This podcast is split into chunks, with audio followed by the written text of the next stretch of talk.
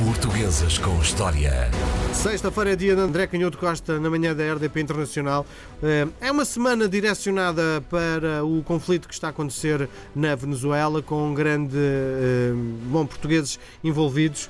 E, ontem conversámos e estávamos a tentar descobrir um português que tivesse ligação à Venezuela, que fosse consensual. Descobrimos que Leonardo Jardim e Dani, jogadores, pessoas ligadas ao futebol, têm ligações, nasceram na Venezuela, mas são vivos, não faria muito sentido estarmos a promover, quer dizer, podemos promover pessoas vivas, não é? Sim, mas... e talvez seja arriscado falar já de um contributo muito decisivo para a história de Portugal do Leonardo claro, Jardim, sim, embora vá, do Dani, é? vá bem lançado, vai, vai bem lançado. Uh, e sobretudo, os historiadores às vezes têm uma certa curiosidade, uh, o que por vezes pode levar a cometer alguns erros, em tentar explicar o presente com o passado, não é? Uhum. Esse, esse é o grande fascínio e a grande tentação da história. E mesmo... não se consegue explicar o presente com o presente, não é? Exatamente, exatamente. Sendo... Se bem que há análises para fazer isso também, não é? Claro que sim, e eu até iria dizer Mas que... Mas não são do ponto de vista histórico. Claro, eu ia dizer é que, sobretudo, essas análises do ponto de vista histórico, analisar o presente com fundamentos históricos e, muitas vezes, quanto mais recuados, mais arriscado é, também nos pode levar a cometer alguns erros. Mas a verdade é que eu acho que, no caso da América do Sul e no caso da, da Venezuela, e um conjunto de países que a sua forma atual está muito ligada àquilo que é a história da colonização no século dezasseis. Vamos fazer uma coisa, antes de entrarmos propriamente dito no protagonista que escolheste para hoje, a pergunta que se impõe é, sendo a América Latina um destino, porquê que os portugueses...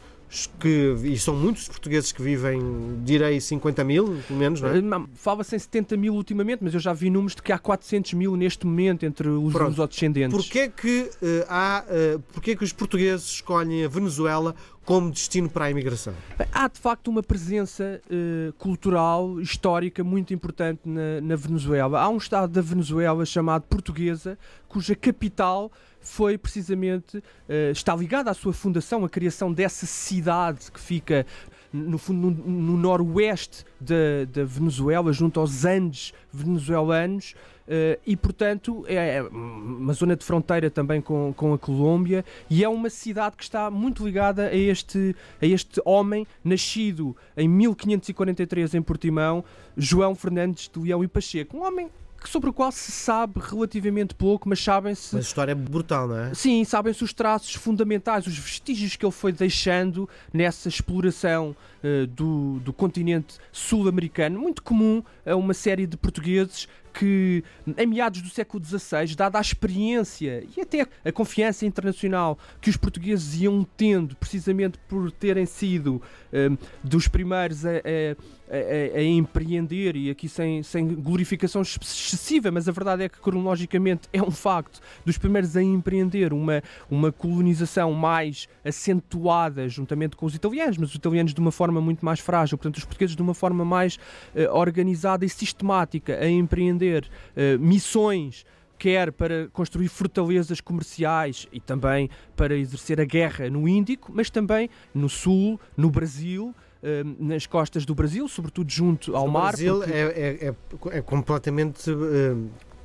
consegue-se compreender, não é? Claro. Temos ali a, a língua, que é uma coisa que nos aproxima. Claro. Agora, na Venezuela, não. É, mas tem a ver precisamente com o período em que, depois dessa experiência, como eu estava a dizer, de colonização do Brasil, de fundação de cidades, como Rio de Janeiro, junto ao mar, e da lenta exploração que se foi fazendo do interior, do fascinante interior de floresta tropical do Brasil, os portugueses foram também chegando para sul, e quando uh, o rei de Espanha envia também missões e começa a colonização dos seus territórios que ficavam para lá de Tordesilhas, a verdade é que esta união se vai proceder de forma quase natural, porque sendo os dois países ibéricos, Portugal e Espanha, os dois portos De, de onde partiam essas expedições, começa a haver este intercâmbio, este cruzamento de gente que vê a oportunidade de servir ou um rei ou outro, portugueses que vão para a Espanha e espanhóis que vêm para Lisboa, tentando encontrar uma forma de, de terem financiadas as suas expedições ou irem em expedições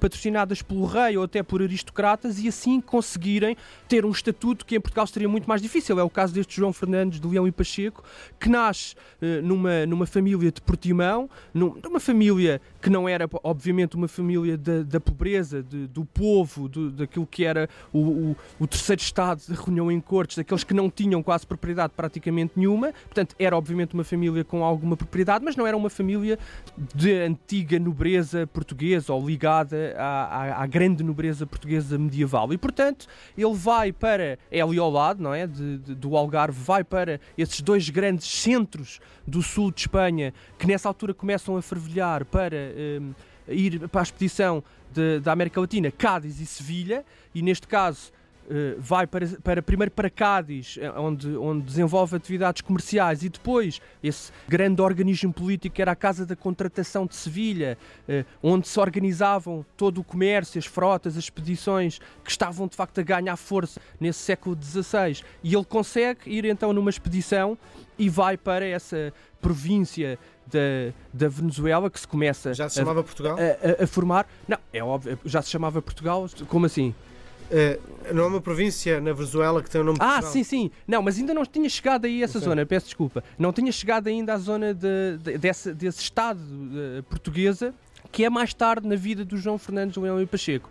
Ele chega primeiro uh, ali a, a, às zonas, era normal, isso acontecia com toda a colonização da, da América do Sul, às zonas mais próximas da, do mar, era onde ficavam os portugueses e os espanhóis, por, por razões óbvias logísticas, e também porque o interior era, do ponto de vista dos europeus, muito mais perigoso, porque era, um, era o interior, em meados do século dezasseis, uh, de facto, as, as grandes civilizações mexicanas estavam a ser derrotadas de forma até uh, cruel pelos exércitos hispânicos, mas havia diversas tribos indígenas com, com a sua cultura e com força ainda a habitar nas zonas mais altas e mais florestadas da América Latina. E é aí que ele vai começar então a, a, a sua carreira, digamos, ao serviço do rei de Espanha, servindo os governadores de província eh, espanhóis. Ele casa eh, com portuguesas, casa sempre com portugueses, casa com uma portuguesa de, de Tavira, porque, e por aqui se vê a, a grande presença de portugueses também nesta expedição, nesta expansão e nestas expedições castelhanas. De facto, as nacionalidades não tinham ainda o peso que vêm a ter, isto é sabido entre os historiadores, as, as nacionalidades não tinham a força e as diferenças tão vincadas e tão claramente decisivas como vêm a ter no século dezanove. Nesta altura, embora os reinos fossem claramente separados e tivessem tradições diferentes, com culturas diferentes e com língua também, apesar de tudo, já com grande distinção, mas havia um grande intercâmbio, e quanto mais próximo da fronteira se vivia, mais essa mistura cultural era, era forte, e portanto havia de facto esta presença grande de portugueses na América Latina, e portanto ele casa com uma portuguesa de Tavira, e desse casamento vai ter duas filhas que hoje os genealog... alguns genealogistas genealogistas uh, venezuelanos ligam uh, a esse, ao, àquele que foi o indivíduo mais importante depois no século dezanove. Conheceu a rapariga lá. Sim, sim, sim. E, e de facto, um, o que é importante aqui é esta ideia que agora é sempre discutível até que ponto é que estas genealogias não são forjadas e os próprios historiadores não são enganados pelo desejo que as, que as famílias, sobretudo até ao século dezoito, às vezes pagavam até as genealogistas para forjar, para falsificar uh, antigos... Então essa, essa informação não é antigos pergaminhos. Bem, bem, bem correta. Mas a verdade não é, ela vem, ela está muito difundida, por exemplo, pela internet, e há muitas instituições e órgãos até credíveis e, e jornais que, que referem essa, essa hipótese do Simón Bolívar ter, de facto, ser descendente deste João Fernandes de Leão e Pacheco, mas... confiar em genealogias em períodos tão recuados, sobretudo é de famílias mais obscuras, é complicado. Mas é importante perceber que é mais um elo forte de ligação de João Fernandes de Leão e Pacheco e ah, a Venezuela. Venezuela. Ele, de facto, faz este percurso, está ligado à fundação também de Caracas, ao serviço do, do governador da província, ao governador espanhol da província, e em mil quinhentos e setenta e oito acontece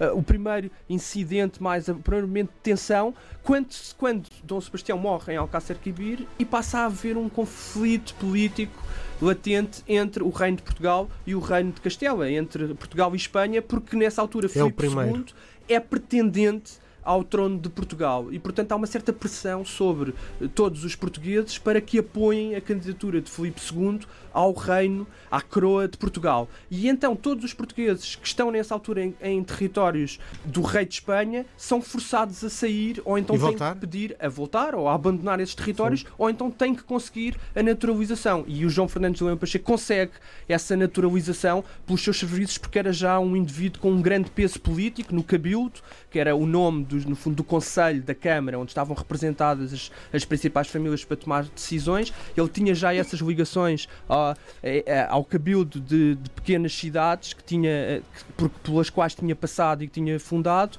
e vai depois numa, numa grande expedição, depois de conseguir esta naturalização já na década, no final da década de oitenta, vai então para o tal zona onde hoje existe esse Estado portuguesa, onde há essa, essa cidade muito importante, essa capital, Guarani, e é aí que... Deixa-me fazer-te uma pergunta. O, o estatuto de dupla nacionalidade não existia na altura, pois não? É difícil dizer. Eu acho que o que podemos dizer sobre isso, obviamente, para responder claramente, não, porque as nacionalidades, a, a ideia de que uh, há um cartão do cidadão ou há, não, ou há claro. um registro, podia não ser um cartão de cidadão, mas o que eu quero dizer é a ideia de que há um registro é muito mais tardia. E, portanto, a dupla nacionalidade, uh, no sentido em que também não havia uma nacionalidade muito definida, a não ser nestes casos em que, em que se verificavam conflitos e então alguém era obrigado a ter um documento do rei ou a torná-lo português, ou a torná-lo espanhol, ou a torná-lo pertença de outro território, e então e a nacionalidade tornava-se um problema, e era só quando ela se tornava um problema que havia um ato público sobre uh, a definição concreta da, da nacionalidade. Quando os diferentes súbditos não, não viviam esta ambiguidade, a nacionalidade acabava por ser uma natureza, e daí esta ideia do natural. O que é natural não precisa de ser confirmado. E, portanto, dizia-se que, que era natural ser de um determinado lugar, e, e quando surgia este conflito, então se falava de uma naturalização, ou de uma carta de naturalização, e, daí, e é daí que vem a nossa ideia de é natural, de, ou naturalidade, nos nossos registros. Bem, a verdade é que depois de resolvido este problema, ele vai então para essa zona dos Andes venezuelanos, onde está muito ligado a, a esta cidade de Guarani, e onde está ligada à, sua, à, à fundação, e também, obviamente, é esse lado mais negro da, da colonização, que é a distribuição dos povos indígenas por encomendas, que eram, no fundo, territórios, e aí começa esse drama da divisão dos índios pelos territórios, divisão forçada. Começam também batalhas mais sangrentas entre as tropas espanholas e esses, essas tribos indígenas, e João Fernandes de Leão e Pacheco acaba por morrer em mil quinhentos e noventa e três, às portas de uma dessas missões de febres, encerrando assim uma vida repleta de sobressaltos. O André Canhoto Costa, o nosso homem da história de Portugal, um grande abraço e até para a semana. Grande abraço. Portuguesas com História.